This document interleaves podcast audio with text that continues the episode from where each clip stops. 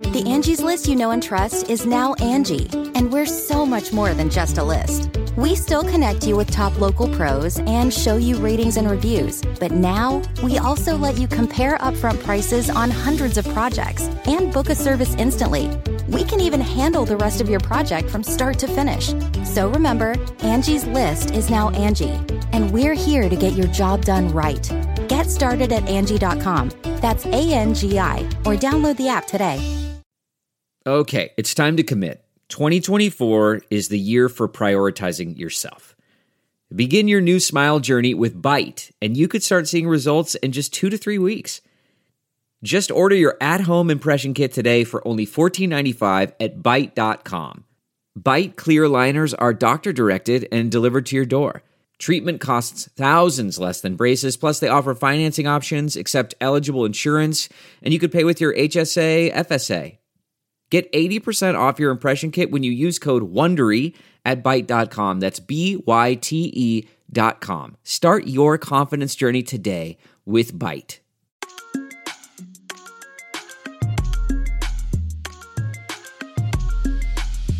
This is Carpe Consensus. Join hosts Ben Schiller, Danny Nelson, and Cam Thompson as they seize the world of crypto.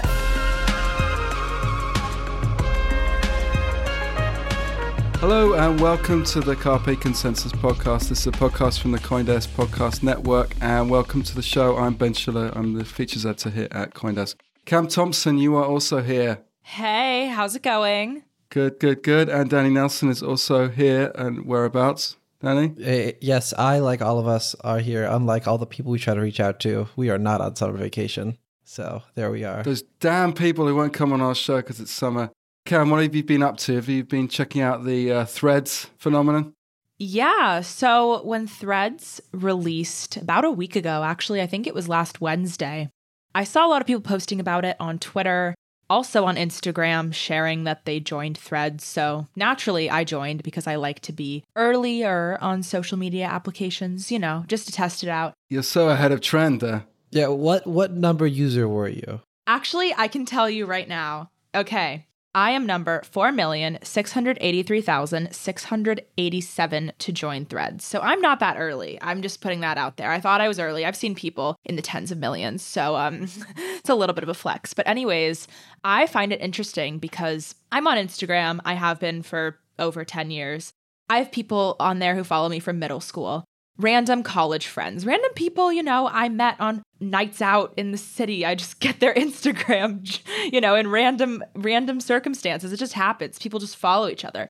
And then I go to Threads and I post something about NFTs and no one likes it, no one cares about it. And I have random people following me on there from years ago or people I just met a month ago. You know, it's a very strange assortment of people. And I think a lot of people are running into this problem. You know, curating their followings on threads is very strange when you have an Instagram in sort of a personal presence or just sharing photos of your life and then all of a sudden you're expected to pivot to this platform where you have people following you from the web3 space who totally might not vibe with the content you want to post or on the other hand your followers might not vibe at all with what you're trying to post so. In a weird way threads is sort of you're taking your twitter mindset and you're bringing it to threads which is basically instagram but text posts only and full of all your just I met you during the course of life people, not the work people. So now they're all realizing that you're into NFTs and they're like, "Oh no, what have I done?" Exactly. You're one of those people. One of those people.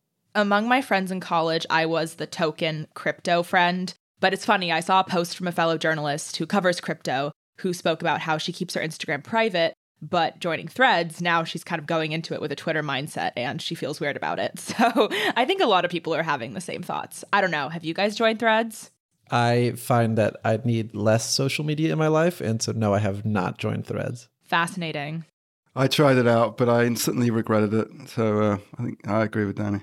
I do have Blue Sky though. That was more for the memes than anything. I'm not, although I'm I can't escape Twitter. Like Twitter is the dumpster fire that one loves to hate. I can't get away from it. I can't cut it out. I don't think that Threads is going to replace Twitter. Uh, I kind of hope it does just to stick it to Elon, but we'll see what happens.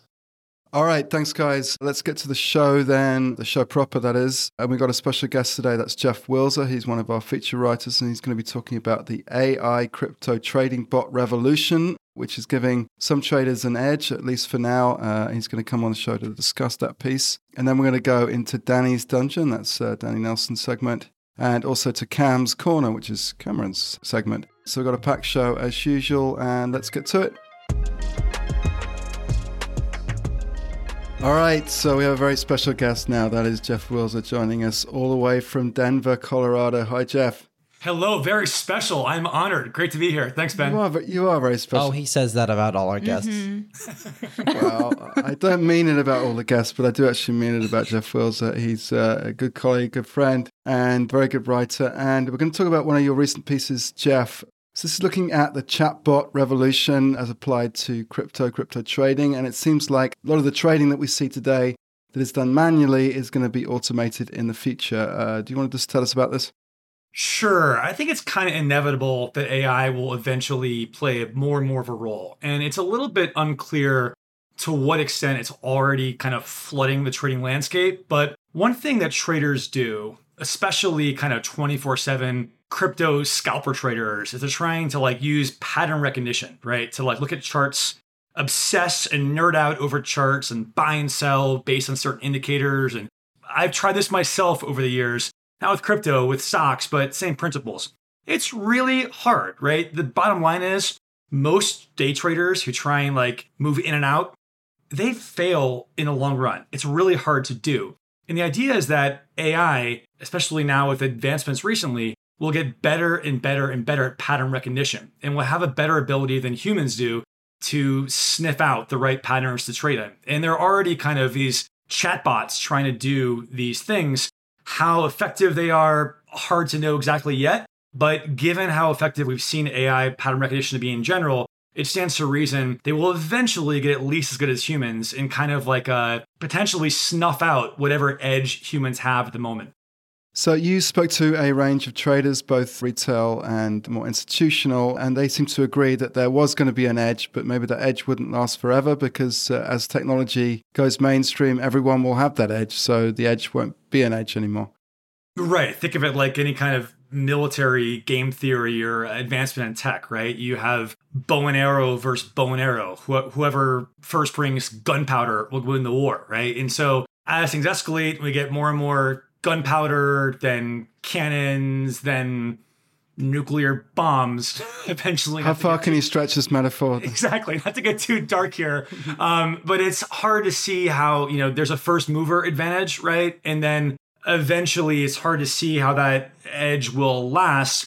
Potentially, again, this is just speculative here, but it's possible that the winners will be those who are just able to harness and invest in the most AI power, right? Whoever's able to refine and develop and kind of uh, tweak and optimize certain AI engines, those might be the winners. And again, even the baseline, even before AI came onto the scene, it's really, I can't stress this enough, it's really freaking hard to make money in these little, like, consistently in these little, like, you know, buy now, sell now, short now, leverage, 5x. Like, you might have the occasional trades that win, but long term, it's tough once people are able to do this really effectively with AI, the idea of humans doing that without AI, going against this army of AI bots, that's a tall order. And, and one more thing, it in a sense, it's not that new in the sense that there have already been kind of algorithms and quants trading for years, right? I mean, like uh, over a decade, two decades ago on Wall Street, the uh, high frequency trading entered the game and made it much harder for the average quote retail trader to eke out any profits. So traders have kind of faced an uphill battle and it's gotten steeper and steeper over the years and now it's getting potentially even steeper still with AI. Does this mean that trading is going to become less fun? I mean, uh, one of the things that's characterized crypto is the kind of idiocy of the market, the way in which people kind of seemingly wake up in the morning and they say, Oh, I like the color of that coin. I'm going to buy 10,000 of it. Isn't it going to take some of that kind of serendipity, some of that fun out of it? I mean, people seem to have fun losing money. So it's it's uh, I can see at least in the short term. My personal prediction is that this will not be a black and white overnight thing. I think that gradually AI will continue to make progress in the trading game in ways we don't even really understand how yet. The, the, the fun might be seeped out by just gradually seeing your winning percentage decline over time. But I still think, honestly, frankly, for the trading psychology, I think there will still be the occasional winning bet, right? I mean, so many people think of crypto trading like a casino. And we all know the house always wins in Vegas. People still love losing money in Vegas. And there will still be the occasional winners in Vegas and the occasional winners in trading. It's just long term, probably harder to make a consistent profit. But I bet there will still be, be room for those YOLO trades in crypto. And look at that cool new coin, cool new meme coin. That's probably still going to exist. So I think the people who are kind of amateurs who just love throwing in some money here and there to why not, that'll still be around, is my guess. But the people who are trying consistently make a living, like nerding out at charts all day long and living and breathing this stuff, I think that is will get harder and harder and harder as AI gets more prominent. Now, Jeff, people already use, as you point out, algorithmic trading to make money. So they're already, they're already using computers to decide when to buy and sell. And people use algorithmic trading because they know what the formula is. They know that it will perform these buys and these sells under certain conditions. With AI, we don't always know why it comes to the decisions that it comes to. We just sort of have created a thing that's self teaching and it gets there however it does. Why should people, or why will people start to put money into these systems if they don't actually know what it's going to be doing? Yeah, it's a great question. I look at it like the the chess metaphor, right? There's uh, AI chess masters have been built that now beat humans and beat other even machine chess masters using techniques and strategies humans don't understand, right? Like to your point, Danny, these chess AI demigods figured out new concepts foreign to us. Similarly, I imagine that over time, as these AI, you call them bots, you can call them machines, whatever you want, they will probably figure out and intuit strategies haven't even occurred to us. And to your question of why should we trust that, I would think we shouldn't until the results say we should, right? So the results will speak for themselves. Eventually, if you have just cold, clean math of these AI portfolios are 3xing organic meat, fleshy people like us portfolios. I imagine that savvy investors will just divert their money to where the return's coming from. That's my speculation. If the results dictate that they're outperforming, then the money will go there eventually. So, like Danny, you just mentioned, and Jeff, you talked about earlier, about some of the algorithms that are already in place and how they're a lot to learn in order to enter these fields. You know, to become a trader on Wall Street takes so many years. There's a large learning curve. And in a way, I'm curious how you see AI impacting that learning curve. You know, you did talk about how it will be a little bit more difficult for the average retail trader to enter and be able to make the same profit. But I'm curious, you know, how you see the greater industry shifting in terms of you know, people being able to enter that role or how you see kind of that balance shifting and, you know, what it's going to take for people to actually land those jobs now? Yeah, it's a good question. I, I kind of see it as maybe three tiers here. I'm kind of making this up on the fly, but bear with me. I think tier one will be the true rookie, kind of casual amateur. I want to make some money on crypto trader.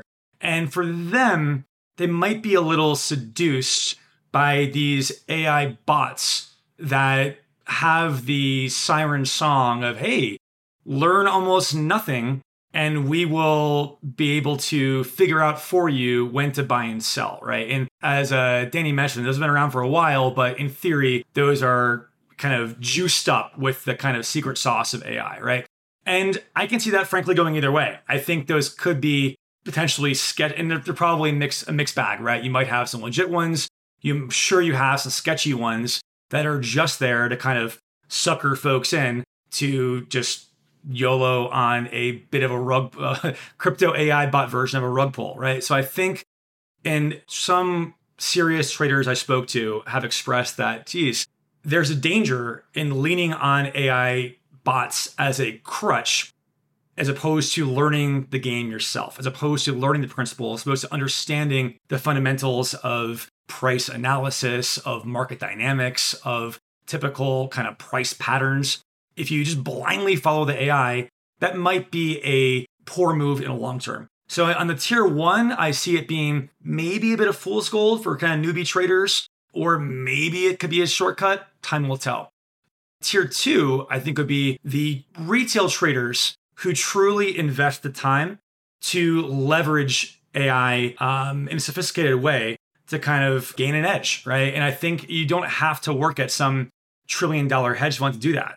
I'm sure I've spoken to some already. There are devs and coders out there who are being very savvy about, okay, how to take um, their algorithm bots that have existed for years and supercharge them with AI. And I'd imagine that those people will have an edge over the kind of uh, ocean of amateurs out there. And tier three are the blue chip, big money firms that I'm sure will be, and we know have already started using AI in a far more sophisticated way, right? So just as Wall Street embraced quant computing or, or uh, quant trading, microtransaction trading years ago, there's no question that the heavy hitters will be uh, leveraging. I'm sure as we speak, there is a just a small platoon or a large platoon of programmers furiously clacking away trying to get AI to make them billions right now. And I think that as that gets more and more sophisticated, it will be really tough for the little guys to keep pace.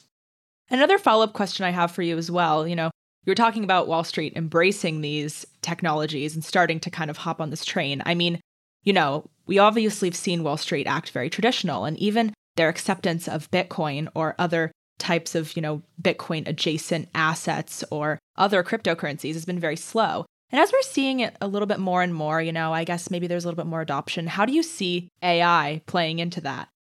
It's a, it's an interesting question, and this is mostly speculation on my part. I didn't, I haven't, I don't have any inside knowledge on what the biggest Wall Street firms are doing, but my sense is that the difference between their stance and posture with regard to Bitcoin and crypto assets versus how they might engage with AI you know, one difference obviously is regulatory uncertainty, right? Like the whole question of what they are allowed or not allowed to engage in. We all know that's looming large of the crypto space.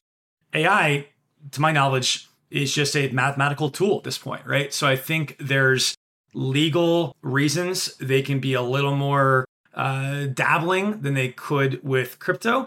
Also, I think that they would see this as just a AI as being a logical tool, right? Whereas this is not a value judgment, but just the I think for years a lot of folks have asked the question for cryptocurrency. Okay, what again? Pardon the this is a the, the layperson normie question we always get is what's the point, right? Um, so I think there's that question that so many traditional finance folks have had for years. With AI, you can see instantly the results, right? I mean, look at a bit of an analogy here, but look at, I mean, in ChatGPT, the first few months, there's a reason why millions were signing up right away. They can, oh my God, this is cool. I can see it doing things. So I think, again, results are what matter on Wall Street. And if there are firms that, if they can see, okay, wow, with this AI tool, we can chew through mounds and mountains of data faster than humans could. And we can therefore make quicker decisions if that's a new tool in their toolkit that'll make them money, why wouldn't they do it? All right, thanks very much, Jeff. Insightful as usual. And uh, that's Jeff Wilser. He's our lead feature writer, and you can read his writings on AI and crypto and many other interesting topics. Thanks very much, Jeff. Great to be here. Thanks again. It's a stormy night in the wintertime. You're looking about, thinking, why is it the wintertime? I thought it was July. It is July, but somehow you went down to the south, to Patagonia, Chile. You're stumbling around through the darkness of this winter summer night, trying to find what's going on. You have no idea. You see a light. You, you, you move slowly, creeping toward the light. You grab onto it, thinking maybe this will provide me some way out. You look closer, you realize it's just more tokens? That's right. Here on the show this week, we're going to be talking about more tokens, the newest, latest, greatest tokens that projects don't need, according to Danny Nelson, the expert on these things. So, Arkham Intelligence, which is a data intelligence product that helps people look at wallets and understand who owns the wallets and, and all the different entities in crypto, has just launched this new bounty program whereby people can post wallet addresses that they want to know the identities of and then other people can offer bids and, and try to win the contract and dox those wallets. So it's basically a marketplace for wallet labeling, which is the thing that Arkham does in the first place. Now, that's all well and good, and I understand why people would want that. Hell, I might even want it. But what I don't get is why there has to be a token. Because in conjunction with this product, Arkham's also launching a token, a token that will be sold 5% to retail and 20% to contributors, and then a little bit of everything else to everyone else. So, guys, I want to hear from you. What do you think about these tokens? I don't know what this token will do, but I'm just thinking already, is this necessary? And I can't help but deciding that it isn't. Sounds like a great idea to me. If you want people to participate in your bounty network, don't you need to issue something to incentivize them? Well, you can just people will be paying other people for the bounties in presumably USDC, right? So it's like a contract. So you don't need a native token to do that. You can just use Ether or a stablecoin as the payment mechanism. You're so boring, Danny. I mean, we, every, everything needs its own token. That's how we uh, that's how we roll in crypto. Uh, I don't know. I don't know. I mean, it's a good point. You know, you can't think of this as just some perfectly decentralized world where people are going to create these protocols to solve some type of public good or some type of problem that can't be solved any other way, quote unquote, cannot be solved any other way. It has to be done through crypto or Web3. That being said, a lot of people are so eager to launch these tokens, thinking people will buy them because there's some incentive to make some type of investment, to have some type of return in the future. Meanwhile, Danny, I think you said it best. If you can't decipher what this token does, or what the point of it is, then I think you've answered your question. I don't see it as necessary. I agree with you. Well, the only thing that really I've answered here is that I can't read, or that I maybe won't read because I haven't yet read the white paper for this token. But you know what? I don't oh, think I oh, need to. Okay. Oh, as if you have. Okay, right? So like, yeah, of course. I, I read it this morning, six a.m. Mm-hmm. I read it. Yeah. It didn't even. It wasn't even public till ten a.m. Sorry, but no. So the the point I'm making here is if you're a crypto protocol, uh, or no, let's get rid of the word protocol. If you're a crypto anything and you have a service that makes sense, like a marketplace where people can pay other people to do a thing, okay, well, that's a business model. You don't need a token to go along with it. You know what a token brings? It brings pain down the road, it brings lawsuits, it brings litigation, it brings a whole bunch of uncertainty. I'm just thinking, let's just have a useful service and let that be on its own the thing. Let's not have some weird little side Ponzi project that people can get some amount of and hope that it goes up, but really it doesn't. Who knows? Just more, I mean, more seriously, I think, are these blockchain intelligence companies like Arkham, uh, also Chainalysis and others, killing the anonymity that we know and love on the blockchain? It seems like they're getting more and more sort of granular into the underpinnings of these networks, and uh, you can't trade freely and privately anymore. Well, you can and you can't, right? It's all about these things aren't free. Freedom ain't free, and neither is anonymity. Just because the inherent aspects of blockchain technology allow for people to anonymously move money around, well, that's only true as long as the people actually take the steps to keep themselves anonymous. As soon as you're using platforms that harvest your information through KYC or other processes, or buying an ENS, an Ethereum name service address, or doing other things that identify who you are, you're basically telling the world who you are. And then if people go and put those little Lego bricks together and figure out who you are, well, they did that because of the breadcrumbs that you left. So I don't think of these services as so much doxing as just allowing people to put together the pieces of the puzzle that are already there. So you need to work for your privacy. It's not free. I think that's fair, but um, there's a quote in this story, our, our, news story about this venture, and it comes from a tweet from the Arkham account, and it says, "We believe that de-anonymization is the destiny of crypto markets. which sounds fine, but this is kind of an anathema to the original vision of Bitcoin, right? That was about anonymity. So it does feel like some kind of milestone in a retreat from the Bitcoin vision. Yeah, I would agree with you. It is. And I think it's reflective of the fact that, unfortunately, I would say, most of the crypto world these days doesn't care about the ethos and the philosophies from the earlier days, right?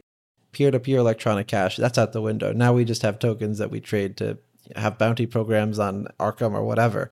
So it doesn't stand as so strange to me that anonymity is not held up as this paragon of what has to be. You're making me sad, Danny, and uh, I was in a good mood today before you started on this, so thanks a lot. I'm so sorry. I only speak the truth.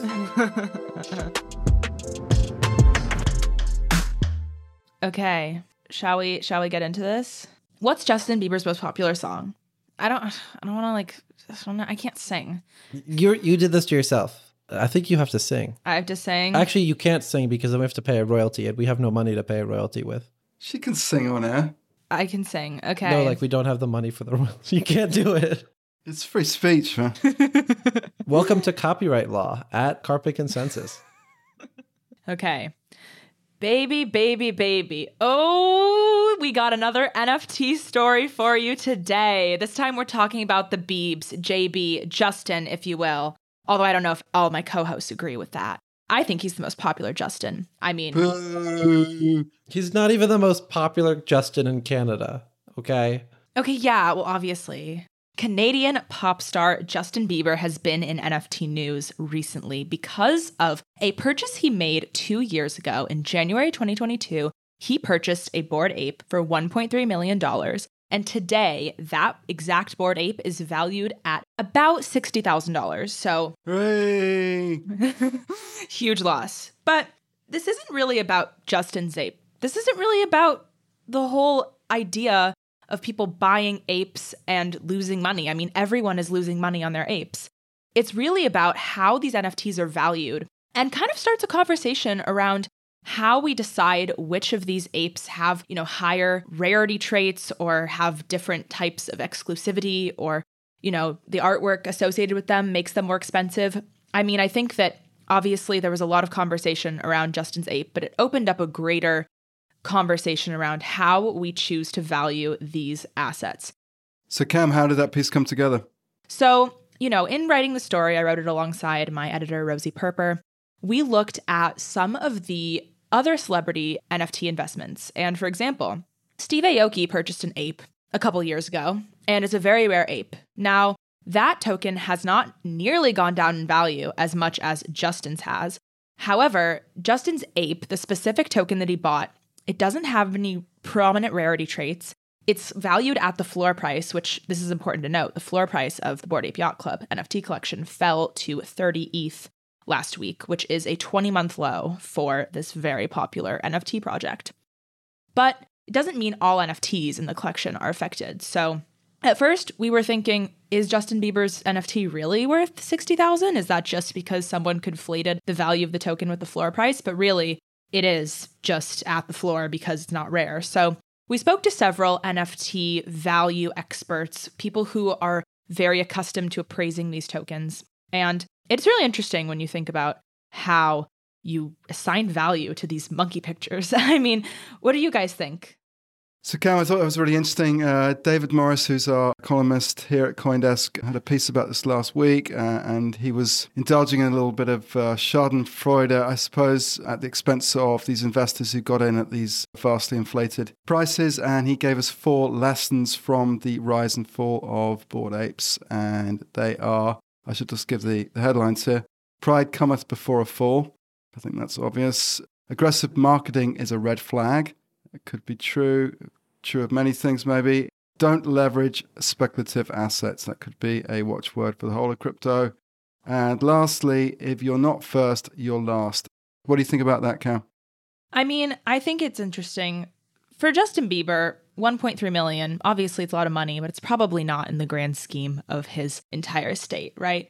But I think that the speed at which people enter these collections and are adopters and actually engage with them really does have some type of impact on how much we look at this. For example, with Steve Aoki, he's been very involved in the metaverse, you know, creating his own NFT Web3 initiatives himself. You know, he's also a very avid NFT collector, has been very vocal about that.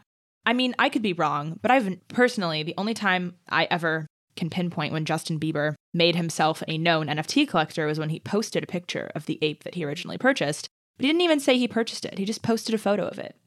Like, whether or not people are actively involved in Web3 communities and NFT projects, or they just purchase in for hype, you know, it really does tell you how involved they are in the space and the value at which they will pay attention. You know, if Justin just bought a floor price ape, he probably just did it to get in and just have some some association with this popular collection, which at the time a lot of other celebrities were buying into. So I understand that, but it is interesting.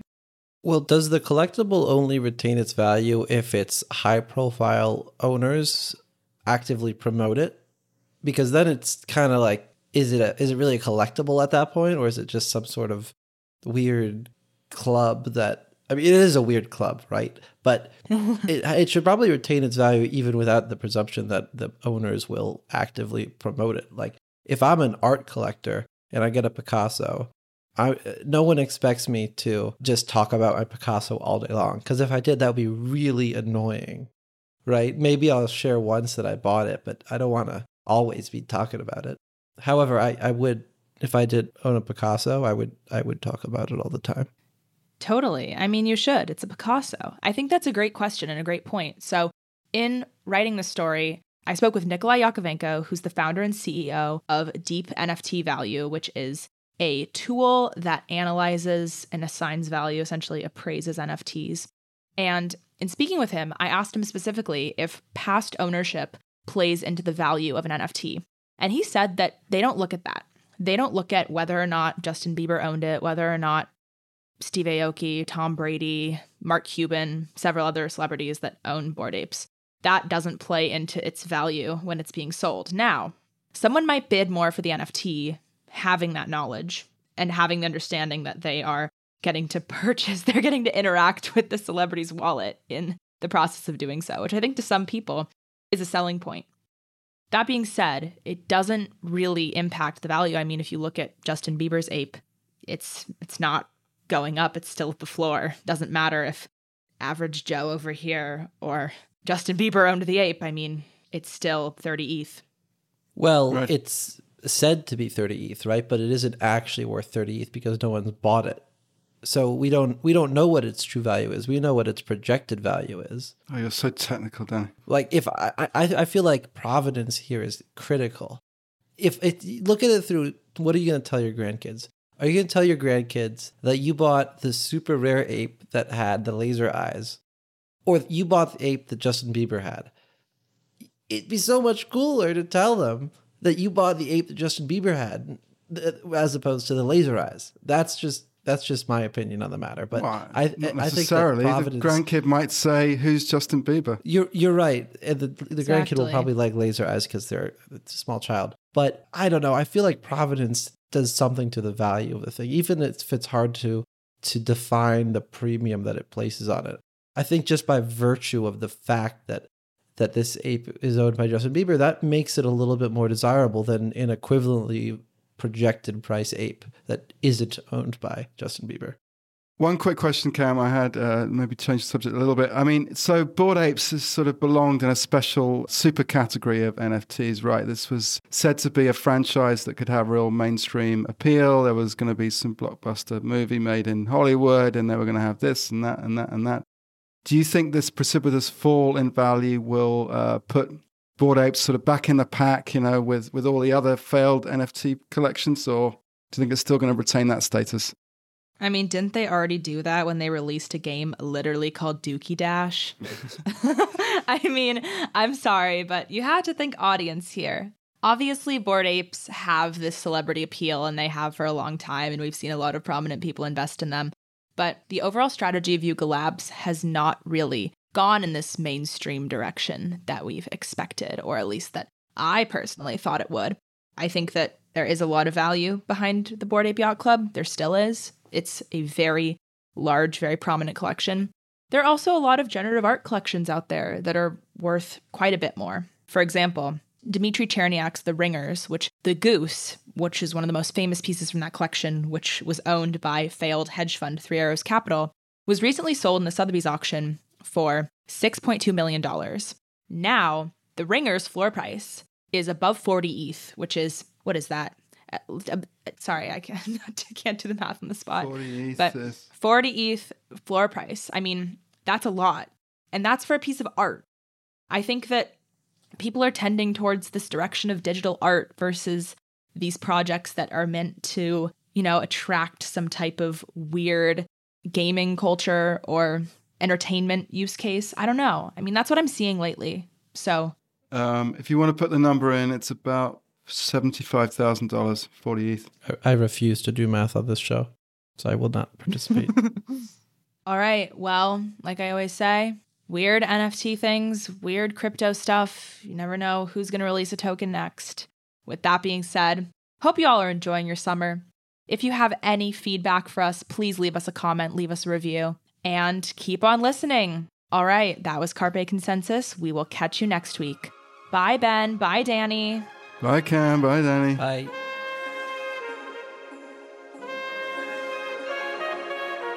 Carpe Consensus is a Coindesk production. Executive produced by Jared Schwartz and produced and edited by Eleanor Pahl. Have any questions or comments?